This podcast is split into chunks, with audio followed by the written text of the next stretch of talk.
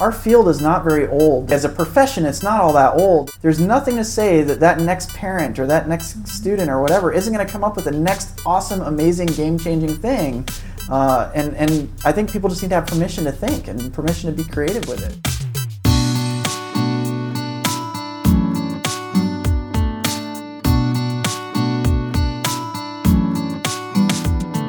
From the Outreach Department at the Texas School for the Blind and Visually Impaired in Austin, Texas, this is A Sense of Texas.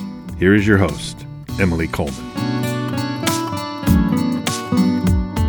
Welcome to A Sense of Texas. I'm Emily Coleman. Our second summer special brings you another conference presentation. During Texas Focus 2016, we had the honor of hosting Mickey Damelio, formerly of Florida State University. He shared specifically on the topic of recreation and leisure and why it's important for children who are blind and visually impaired. With an extensive background in orientation and mobility, Mickey hits on many topics pertaining to the expanded core curriculum and how rec and leisure can be so beneficial for our kids.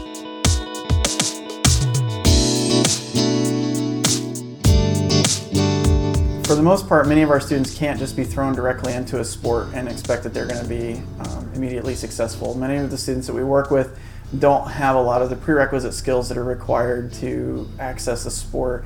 And a lot of times, the other students that they're with, they have a lot of those skills already. They've been learning them incidentally throughout their lives. But many of our students aren't aren't in that same situation. So, you know, in first grade, if they're starting to work on uh, dodgeball or foursquare or any of those kinds of sports, they may not have um, uh, the the throwing ability or the catching ability or even just the turn taking ability that that uh, is involved with some of those activities. So so just tossing them into that and expecting them to be successful is, is how children end up feeling like failures. How the teachers um, feel like they're not doing their jobs correctly. It just isn't a good recipe for anybody.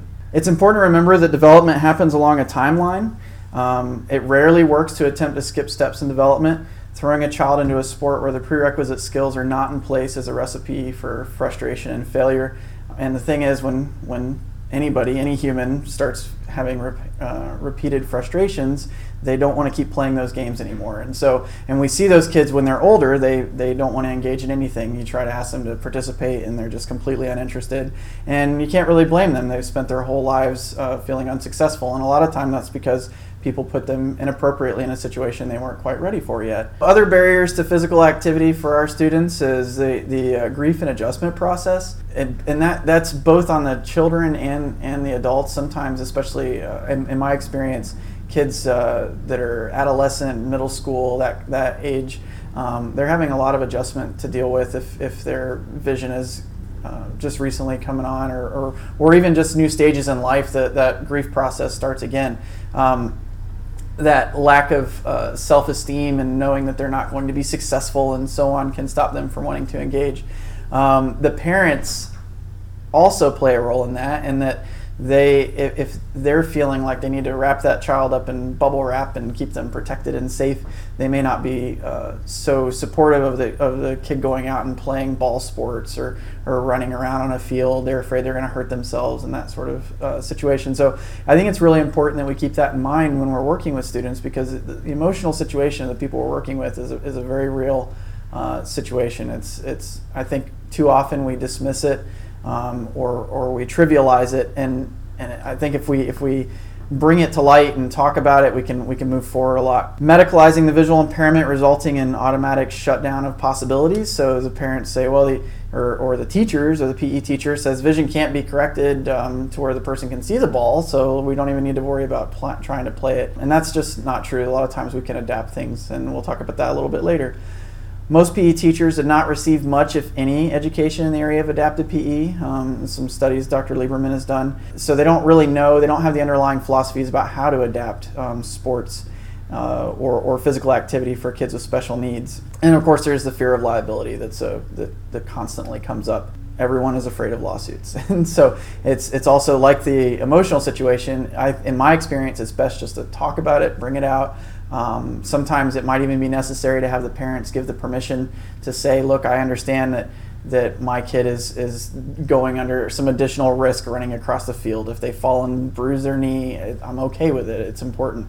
Uh, and in my experience, it takes time for me to talk to those parents and, and talk them through that because they may not even realize that they're uh, you know, being overprotective in that way. The research shows that overcoming these barriers is, is possible. Many studies have shown that VI, uh, visual impairment does not directly cause poor physical skills or fitness. We can look at Paralympic athletes and see that there's lots of uh, appropriate physical development. They're very skilled. It, it's not something that just happens automatically. It takes a lot of supports and a lot of interventions to make those individuals have the needs, uh, the prerequisite skills to, to move on in the sports. Lack of ability to perceive movement visually can affect typical development. However, with the proper interventions, many of these deficits are able to be overcome. In all things in our profession, collaboration is critical.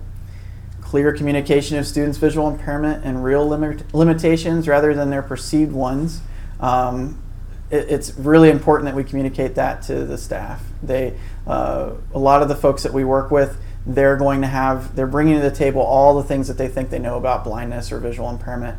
Uh, they're going to lay down all kinds of maybe inappropriate uh, opinions of what your student is able to do. It's really important that we are very clear with what the true abilities of the student is. And the other thing i think is when we're working with with uh, PE teachers, it's, it's important to, to have respect for what they're doing in their profession and the fact that they're many times it's, it's increasingly happening that, that there may only be one PE teacher for the whole school and they're responsible for all of the all the kids. They got all hundreds of kids that they're having to deal with and yours is just one. Um, and, and, I think it's important. I verbalize that to these folks. Like I understand that my kid is one of, of a hundred that you have to deal with, and, and I just I'm anything that you can do to help us get through this. I'm super appreciative of it. You know, uh, and and just acknowledging that that burden that they're carrying usually will get folks more on board with you and and uh, and more respectful. Um, getting people to talk about what's what's passionate for them and what's interesting for them, and and or or asking, you know, how can I how can I help my student learn the skills that you need them to learn? And a lot of times I've had people turn around, it's like inviting them to ask me, well, what can I do to help you out? You know, and that works the same way with OTs and PTs or S, speech language. Like, what are you working on so that I can be sure to reinforce your what the things that you're doing while I'm working with Joey? And and it's just natural that they go, well, well, well what are you doing? Oh, well, I'm glad you asked. You know, I got these these cane techniques or whatever. So yeah, that team playing is just really important. I always offer assistance with adaptations. I'm there to help. I'm there to uh, help them think about it. It's also just like with the rest of our work, though. If we're working with a math teacher or an English teacher, it's important to recognize that we're not the expert in sports and recreation. That that other teacher, that PE teacher, they have the degree in it. They know how all this stuff works. I look at it as my job is to uh, communicate to translate the needs of, of somebody um, who has a visually impaired uh, brain, but they are putting their expertise on top of that. And so it, the collaboration is just absolutely critical. Observe the class to scaffold the instruction and model appropriate teaching practices. Scaffolding means that we're supporting it as, as needed and then we're willing to remove those supports as the person is showing us that they're, they're ready for that. Um, and it's difficult. Sometimes it's, it's challenging to remove those scaffolds. It's a scary. You know, you're afraid the kid's gonna gonna not be successful, but that's also part of learning. One of the things that's helpful is to talk with the PE teacher in the beginning of the year uh, or even at the end of the year before the next year to find out what are the goals for a kid with, with this particular age uh, or what are their goals in that next grade level for that student so that we can start pre-teaching some of those skills. So i've had students that had difficulty with arm circles or those basic warm-up exercises in the morning. They don't have the body concepts to be able to go down and do a push-up um, the teacher expects them to sort of be able to look around and see what a push-up looks like and, and they're expecting to have some arched back and so on but many of our students don't even have a basic uh, they don't even know how to get on their hands and knees and support their body that way um, and those are all skills that i can put into play ahead of time and, and uh, give that basic body awareness so that when the push-up comes up in class, they've got the, the basics so that the teacher can do their work a little bit more efficiently. One of the things I've heard from a lot of PE teachers um, is they don't they're not invited to IEPs. They don't they don't they don't know much about that process.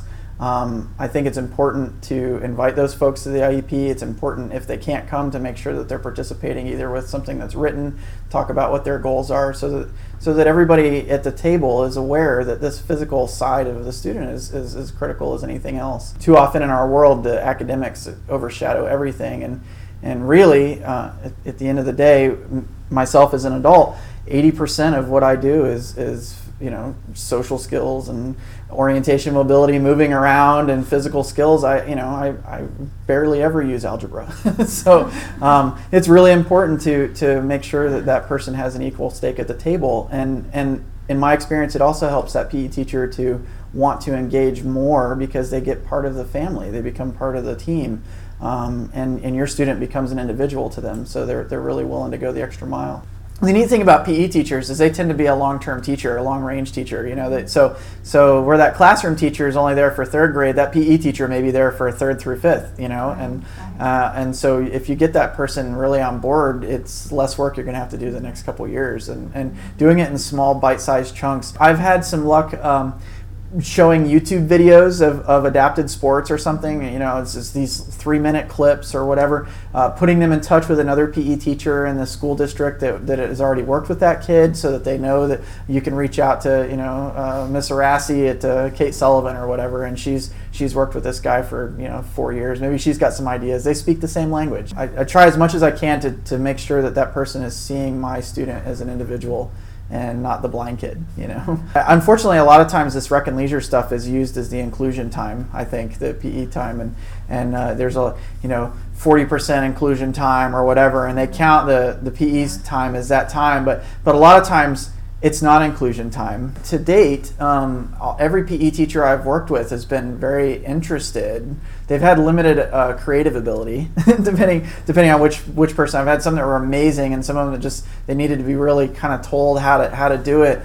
Um, but they've all i mean everybody's in education for the most part everybody's in education because they love kids you know and they want to be they want to help and uh, i think a lot of it is empowering them to make decisions. I, I think allowing people to make choices and to tell them I, that, that's happened a lot with the paraprofessionals i've worked with. They they were never given permission to make a decision you know it was like if they didn't have if they didn't have Mr. Mickey's rule, they they froze up, and and that involved the kid not participating that day because they didn't have a script to follow. But if I can get that person to understand my overarching philosophy, they usually can make a pretty good decision. You know, when it when when that moment comes up that we just didn't prepare for. Uh, but yeah, humans are script-driven organisms. I mean, we just don't know what to do, and if something happens that we don't have a script for, we tend to just lock up like deer in headlights. Also critical to keep it fun. It is called rec and leisure. It's it's supposed to be we're, it's supposed to be things that are enjoyable, ways to um, uh, pass the time later in life. I'm a big believer in barefoot stuff too. I, I try to get the shoes off kids' feet. Uh, I, a lot of our students are very tactily defensive and um, and there's so much musculature that's in the feet. It's very, it is amazing. A lot of sensation there. I, have found kids once I can get them over that, you know, tactile defensiveness of that funny feeling grass or whatever. They they move through the terrain better uh, when they're barefoot. They uh, they're picking up finer sensations in the in the level, the ground changing. Um, that they can't grab when their when their shoes are on. I, have also had um, students that the physical therapists were trying to fix toe walking, and so they put AFOs on the kid, and it stops the toe walking, but it makes it impossible for that student to walk on a ground that's not level. Uh-huh. Uh, and so I, I, I, I had this debate for a, a, whole year with a physical therapist who wanted the AFOs on the on the kid to stop her from toe walking, but I was like, she can't go on the playground. She falls over because her ankles can't change anymore. You've just you've locked everything up. Um, and it just changed everything. It was a chain reaction across her body. So I, I started kind of sneakily taking them off when we were doing the off the sidewalk activities, and um, she finally relaxed on it a little bit because it was it, the AFOs weren't fixing the toe walking; they were just preventing it from occurring, and and um, yeah, so it was a. It's funny how we can kind of be at odds with with different people's goals, and and my experience when I was working with some of the physical therapists is they would really dial in on a particular issue and lose sight of the overall kid that we're working with. And that was the case with this student is it's like she was, well, we're going to fix that toe walking. And I'm like, yeah, but we've broken playgrounding. like she can't, she can't go out there and play with the kids anymore. And that's impacting social skills and all of this other stuff. So we need to remember that there's a child before there's a therapy or there's a child before there's a disability, that there's a, there's this real person here that if they're not having a good time, they're, they're certainly not going to continue it when you're not around. And, and that's really part of the goals of the rec and leisure ECC skill area is that they have ways to pass the time in productive and, and fun and therapeutic ways as they as they age. Do you know an infant or toddler in Texas who may have a vision problem? They may qualify for free services. Support from a teacher of students with visual impairment may increase a child's success in school and life. Call 817 740 7530 to find out more.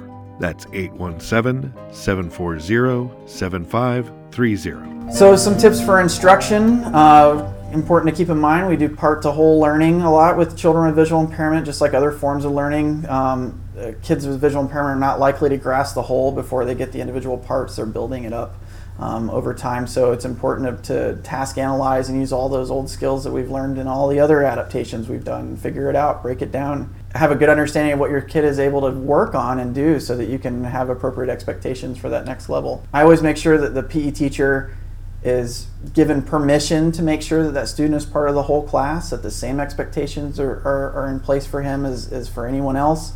Um, that means he, the, the kid is expected to dress out if dressing out is what everybody does. The student is, is, is expected to fully participate or, or whatever. Um, it's been my experience many times when I've worked in PE is that they, the teacher is, is they, they don't want to push the kid. They don't want to break the kid. They're afraid of hurting the kid or whatever. And so they're willing to give that child an A and just let them sit on the sidelines. Uh, and I think part of that is that we just have to give that permission to, and, and get them on board with that philosophy.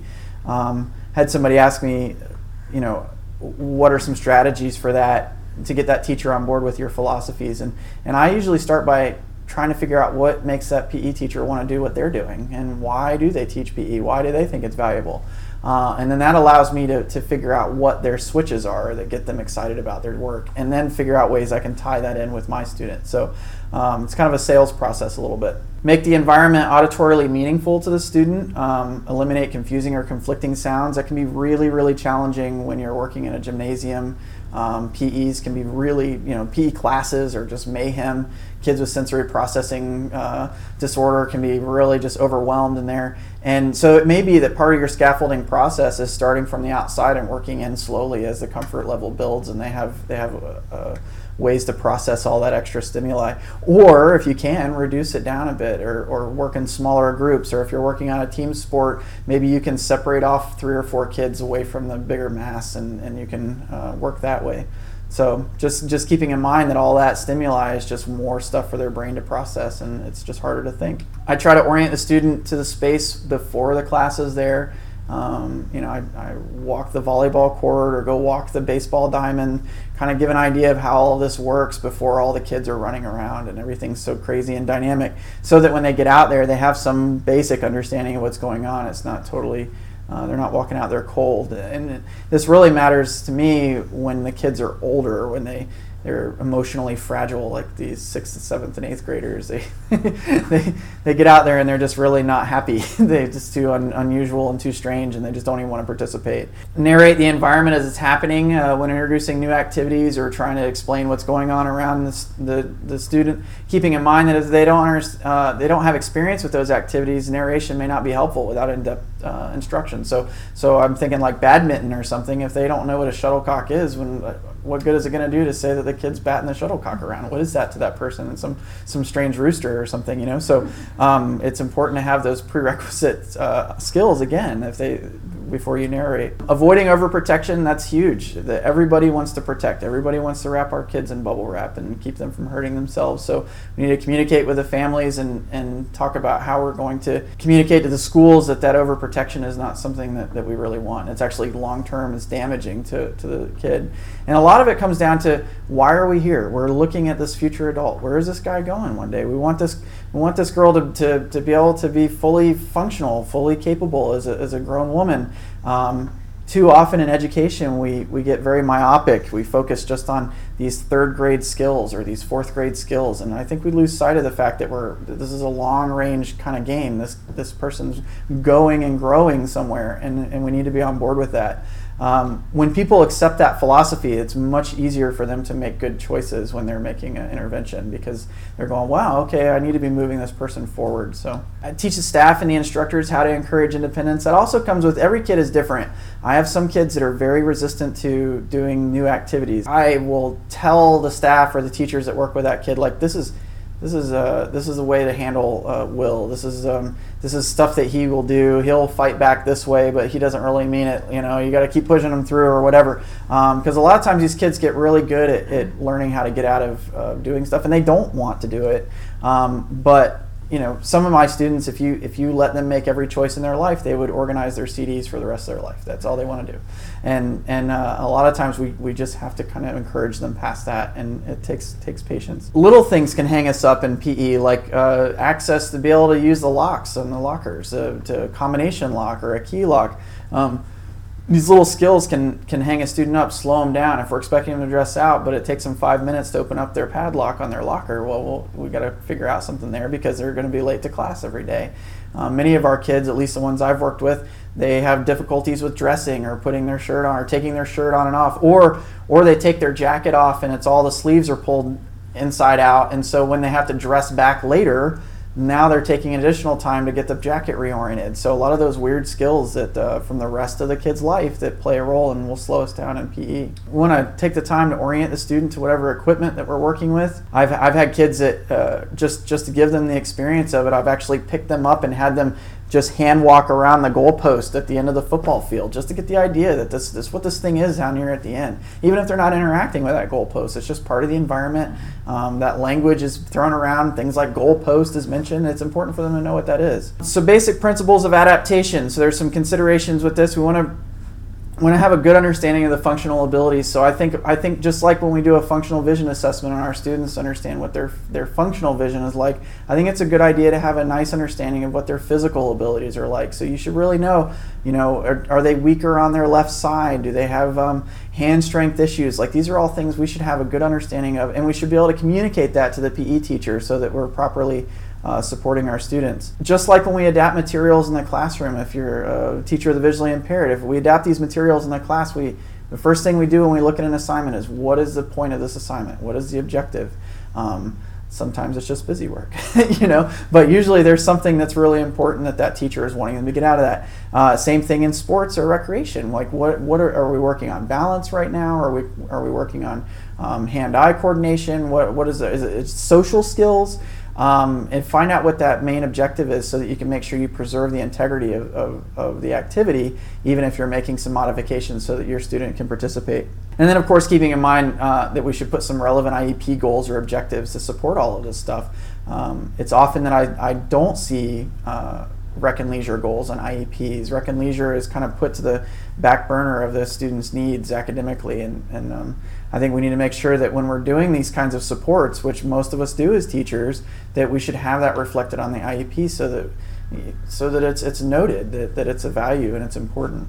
I always, in all of my work with students, I always include them in, in my decision making when it comes to adaptations or, or in their goals. I even even little kids, five, six years old, if I can, we talk about like what, what would help you? What do you think would make this easier for you? You're not getting out of this activity, but what would you what what would make it easier for you? You know, is there is there something we can do and work together? And when they're young puppies like those five and six years old kids, they they don't make very good. Uh, they don't know how to answer those questions, but it's just from early on, from very early on, I'm teaching them that you are important. You are responsible. Your voice matters when it comes to your body and, and what's going on. And, and all these things pay off later on. It pays off maybe in areas of, of even just consent, you know, and, and knowing that they have value in that self determination and, and that, that their words matter. Uh, and it is their body, so they should have some should have some buy-in into how that's being used. Avoid overdoing adaptations, uh, making the least amount of um, interventions necessary for success. It's very often I know we all deal with this that the the staff, the typical um, educators are looking at your, your student's visual impairment and they just want to pull out the whole drawer of adaptations. They want to dump all the accommodations on them, and it's it comes down to them not keeping in mind that this is going to be a future adult one day. Um, and it's just so important to remember that because we're working in schools. Uh, and, and it's a very sanitized environment for, for kids. It, it's very careful and protective, and the real world just isn't that way. I mean, they get out there and and uh, and it's as they say a dog eat dog world. And and people that need lots of adaptations and modifications those folks don't get jobs. They don't get married. They don't have families. They don't get to participate in a, in a, in a complete way if all those modifications or adaptations are necessary for functioning. It, it, because the, world just isn't that way. So we just need to keep in mind what's our long range plan? It, it really helps with making decisions as we move along. Creativity is something that that uh, we are increasingly having limited time to do. It seems like with more more uh, pressures being put on us to make um, all these academic modifications and stuff. But but it just it does come down to being creative. It's a philosophy. We me I you know you, you get successful somewhere with this adaptation and and I think you have a tendency to continue keeping it in place after the kid may have outgrown it. And we can pull that down a little bit. And sure, you're going to, whenever you remove an adaptation, the skill's going to fall a little bit. And that should be expected. That's going to happen. The kid may not like it. Uh, they may not be as, as, as capable as they were before, but, but they'll build back up again. One of the things that, that I like to do is, is give my students body problems to solve. Uh, uh, you know, I, I deliberately present them with, with opportunities to have to think it out, to figure out what am I going to do here. So I come up against a, a fence, you know, like those uh, wooden slat fences, and, and rather than walk to the opening in the fence, why can't we climb through the fence, or why can't we climb over the fence, or can we climb under the fence, and, and how to do that, or, or um, getting to a pull-up bar. You go to many playgrounds, you'll see kids sitting on top of the pull-up bars and they're hanging from it by their feet or their knees or whatever. Well, how do they get up there? They have to they have to solve these body problems to figure out how to manipulate their body up there. And most adults couldn't get on top of those bars anymore. They've forgotten how to solve those problems themselves. Um, but I'll, I'll put the kid at the bar and I show we can sit up here together. And I climb up there with them uh, and, and support them while they're up there. And I've hung upside down with the kid by my knees and they're by their knees and we'll sit there and chat. And and I know some people are just not physically capable of doing that so I, you know I understand that. But but supporting that kid and modeling that behavior is really important too. So often as grown-ups we we insist that the students do things that we ourselves aren't going to do. So I think it's important as much as possible to participate in the activities we're asking the kids to participate in. You know, you can adapt rules too. You can allow double bounces of balls. You can change distances involved in games or activities. Um, some of our kids, it's not vision that's the issue so much. It could be cardiovascular health or or uh, um, you know uh, just easily fatigued, and so making the distance that they have to run less is, is going to help them want to participate more. Um, allowing a player to play only offense or defense. That can be really helpful if it's something like a risk of retinal detachment and you don't want the ball coming at them. You know they can throw it but you don't want it coming at them. Requiring all team members to have contact with the ball before a score can be made that's uh, one that can be kind of fun. It can also be frustrating for people. Um, but it's good for the other kids. It's good for the other students that are typically developing to understand those team activities and, and how to how to participate with everybody uh, using a batting tee or having everyone simulate the disability, um, such as using blindfolds or low vision simulators on some or each of the team members. I'm careful when I use simulators, and then I want to make sure that the that the that it's not a situation that's going to make the, the people wearing the simulators feel bad for your student. Like I don't want them to be scared or nervous or feel like failures because they then they assume that your kid's going to be doing that all the time and, and it, it seems to be counterproductive. So so when you use the simulators, just teach about it a little bit, talk about it, um, make it more of a fun thing. There's also uh, playing some sports that are made for people that are visually impaired, like goalball. We'll talk about that in a, in a little bit. There's nothing wrong with having a a fully typically sighted class put on blindfolds and playing goalball. That's really fun. You know, it's a fun sport. Our field is not very old, formally not very old. I mean, blind people have been moving since they were blind people, but but uh, formally as a profession, it's not all that old. And and really, the people that originally started this stuff, they they were way less educated than we are. and, and they kind of just made it up. They were empowered to make it up. They had a problem to solve, they solved the problem. There's nothing to say that that next parent or that next student or whatever isn't going to come up with the next awesome, amazing, game changing thing. Uh, and, and I think people just need to have permission to think and permission to be creative with it.